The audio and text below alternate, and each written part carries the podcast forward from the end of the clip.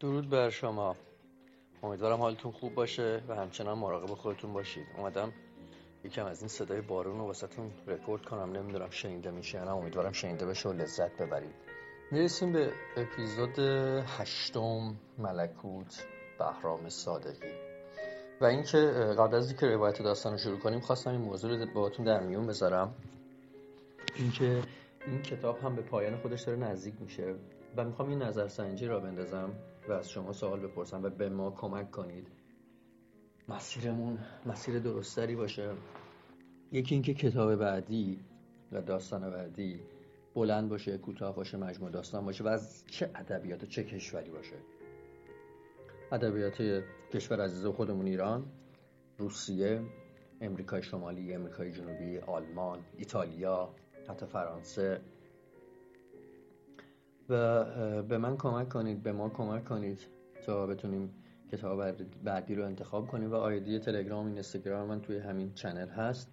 می‌تونید به من پیام بدید. نقد انتقاد پیشنهاد. و حتما می‌خونم و پاسخگو هستم. میریم سراغ اپیزود هشتم و روایت مابقی داستان دعوا و صحبت های دکتر حاتم و همسرش ساقی. ساقی ناگهان گفتگو را تغییر داد. با میله چه کردید؟ من این سوال را به عنوان یک پرستار می کنم هرچند که حالا روپوش در بر ندارم. به عقیده من میله باید خیلی خوشبخت باشد که چنین پرستاری داشته است. اما او از جراحی منصرف شده است و به عقیده من شما خیلی باید متأثر باشید که چنین بیماری را از دست می دهید من هیچ وقت متأثر نمی شدم.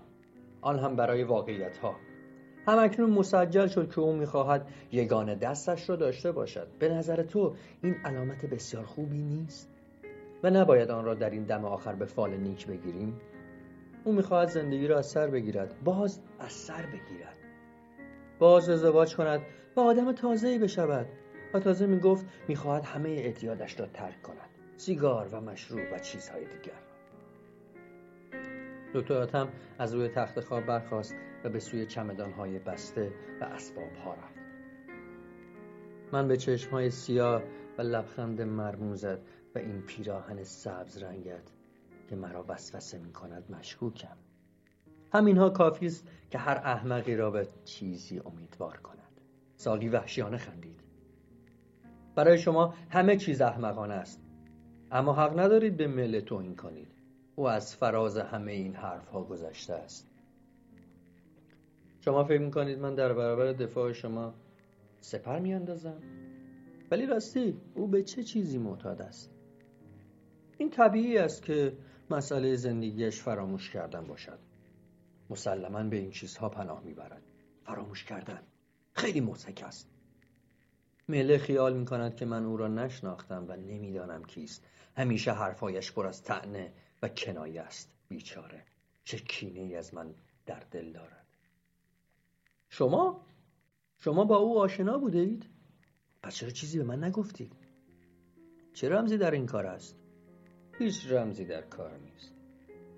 من هم تا کنون او را ندیده بودم.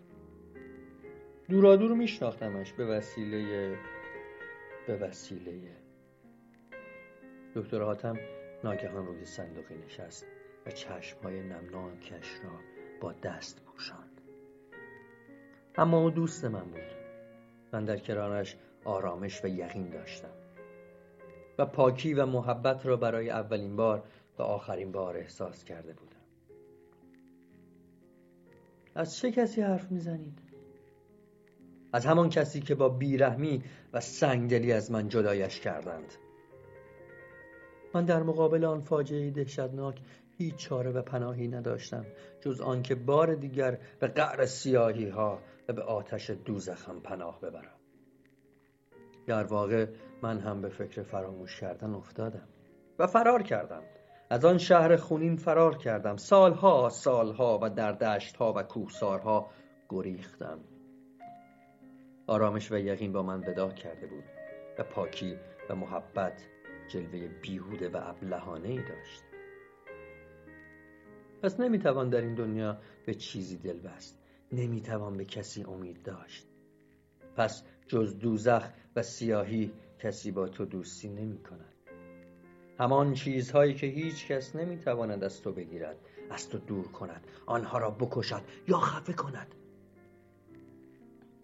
اینها را خودم می گفتم و کالسکه ها اتومبیل ها اسب ها از من عبور می کردند ساقی در سکوت به دکتر حاتم خیره شده بود و چشمهای سیاهش گویی در حیرت و شگفتی قوطه می‌خورد. دکتر حاتم زمزمه کرد. میله نتوانست دوستی ما را بپذیرد و در پاکی آن تردید کرد. و مهمتر از آن حسد و حسرت ناگهان مثل تاون بر جانش افتاد و مثل خوره بر دلش نشست. زندگیش در وحشتی بزرگ میگذشت. آیا با وجود دکتر حاتم او دیگر به من تعلق دارد؟ آه چه شهامتی چه فاجعه ای اما من به مله حق می‌دادم. او تنها بود تنها تر از من. و به اندازه یک دنیا رنج کشیده بود و تنها امیدش و آن چیز که به زندگی دل بستهش می کرد او بود.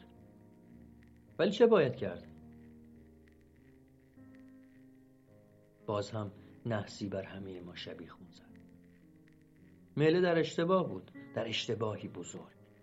و سرنوشت نیز چنین می‌خواست که من نتوانم با او ملاقات کنم و حقیقت را برایش فاش سازم و او نفهمید که من هرگز نخواستم امید زندگیش را از دستش بگیرم.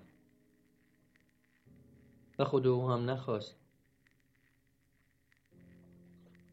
اما افسوس همش تاریکی و سکوت هیچ کدام حرف نمی زدیم و پا پیش نمی گذاشتیم که حقیقت را بگوییم و سرانجام روزی اتفاق افتاد.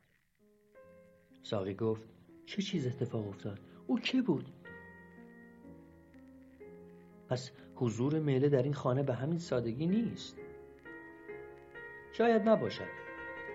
ممکن است او برای انتقام کشیدن آماده باشد. و شما همه چیز را برای من نخواهید گفت؟ چرا ساقی؟ چرا؟ بگذار که میله انتقامش را بکشد. آن وقت همه خواهیم دید و خواهیم دانست.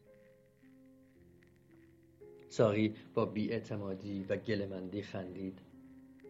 همیشه به من وعده داده اید.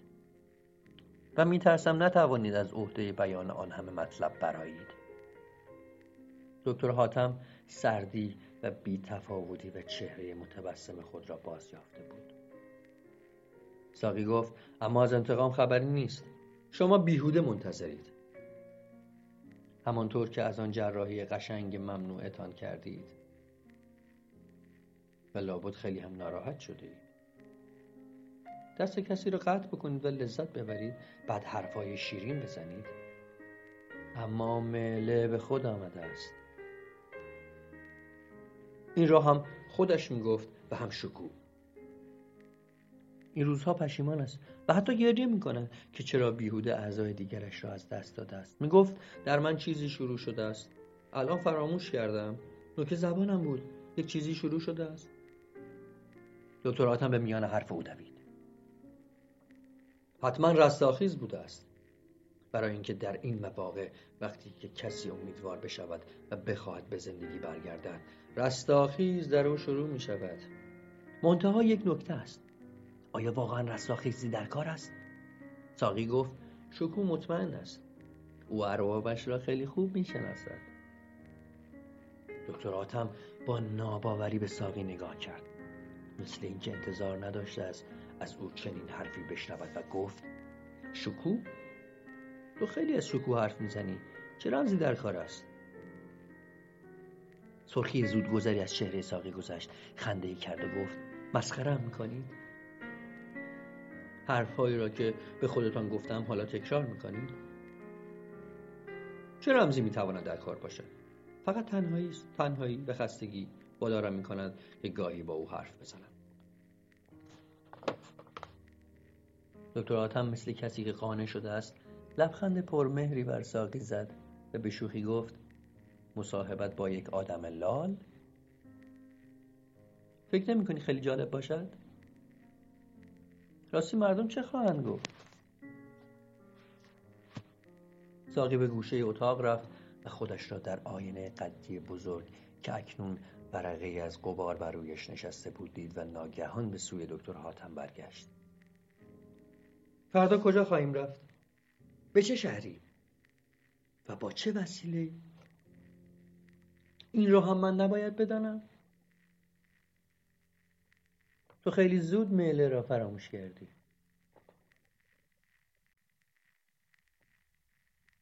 او توسط شکو در یک پاکت پول برایم فرستاده است. یک پاکت پر از پول. پس فرستادی. آه. تو همیشه برای این فداکاری های بی سبب آماده ای.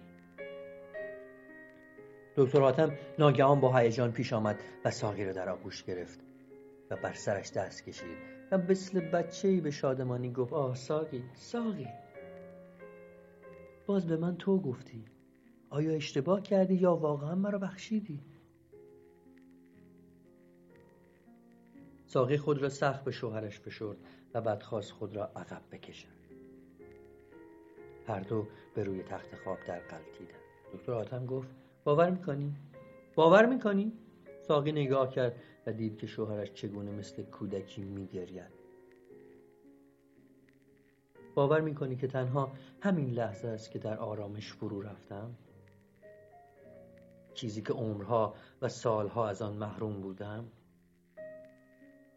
ساقی با لحنی گرم و خوابالود در گوش او زمزمه کرد عمرها عمرها مگر تو بیشتر از یک عمر داشته ای؟ اکنون در آغوش هم فرو رفته بودند. و دکتر آتم قلب ساقی را که مثل گنجشککی بر سینهش می‌خورد احساس می‌کرد. ساقی آهی کشید و دکتر حاتم گفت همه این چیزها را فراموش کن. فردا به یک شهر بزرگ می رویم آنجا تو دیگر خسته و تنها نخواهی بود. دوستان این پایان اپیزود هشتم بود. برمیگردیم دوباره. سعی می‌کنیم فردا ادامهش رو بگیم. مراقب خودتون باشید. فعلا بدرود.